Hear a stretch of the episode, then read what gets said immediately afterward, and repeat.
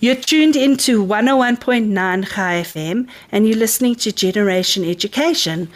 We've been having the most fascinating show this morning talking about children going overseas to study and schooling. It's really incredible. My name's Ruth Beinart, and I've got on the line Haley Harborough. And I've asked her just to stay with me a little bit longer so that she could give us some top tips about when your child does go studying overseas.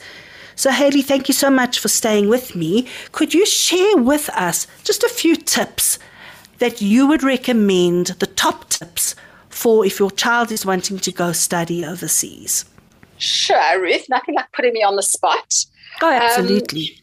Um, I would say that for us, the, the, the, most important thing is it's got to come from your child. This is not something that you as parents can make a decision on without a thousand percent buy in and vice versa. You know, if your child makes that decision, you as parents have got to buy into it because there has to be unconditional support. Right. There are going to be wobblies, there are going to be great days, there are going to be awful days, but you have to have unconditional support. And I think for me, a big thing is you've got to be on board with the school. You have to partner with the school. You can't question their motives and their way they do things. If you're going to send your child there, you have to trust them okay. and trust them implicitly. Um, right. The second thing that I would say is choose a visit date because it's for me as for us as parents, it's wonderful to know that you're going to see your child in X amount of days.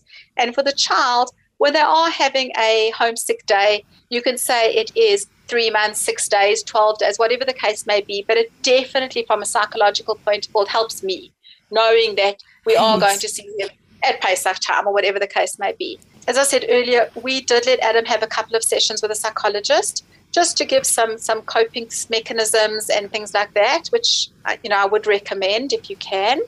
Absolutely, I think that's vital yeah, and then I suppose it's just make sure that the child is equipped from a material point of view, I suppose. You know, they do need whatever the school tells you, make sure they've got that. Because if they need a computer, make sure that, that you're sending them with a computer because you're so far away that it's very difficult to try and organize, you, you know, if they need white clothes for Shabbat in our case. Yes.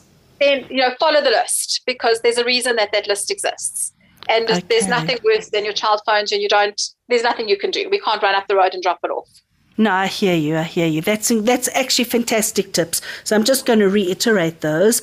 So Haley has mentioned that first of all, tip number one is that this whole idea and the concept let it come from the child. Don't push the child. Don't make it parent driven. If the child wants to do it, encourage them, and of course, parental support. So, very important. And partner with the school, trust the process. Make sure that you do actually set up a visit date so that when that homesickness does hit, which is going to be very important and it's going to happen, that they actually have a date that they know they're going to see mom, they're going to see dad, they're going to see family. Make sure that psychologically they're ready take them for a few sessions for some therapy. Very important. I actually believe everyone should always be in therapy all the time, but that's that's that's a whole nother discussion. and then of course make sure they're equipped. Follow the list. So don't do the typical mom thing where you send them off and then say, oh, Sherbet, I forgot to read this and I forgot to send that. I'm saying typical mom thing, but it's maybe typical me thing. But I know I'm like that where I don't read properly. So read your list properly and follow the list properly. Haley, thank you so much for giving us those top tips and for chatting to us about your experience and Adam's experience and wishing you guys all the best and continue success for the future.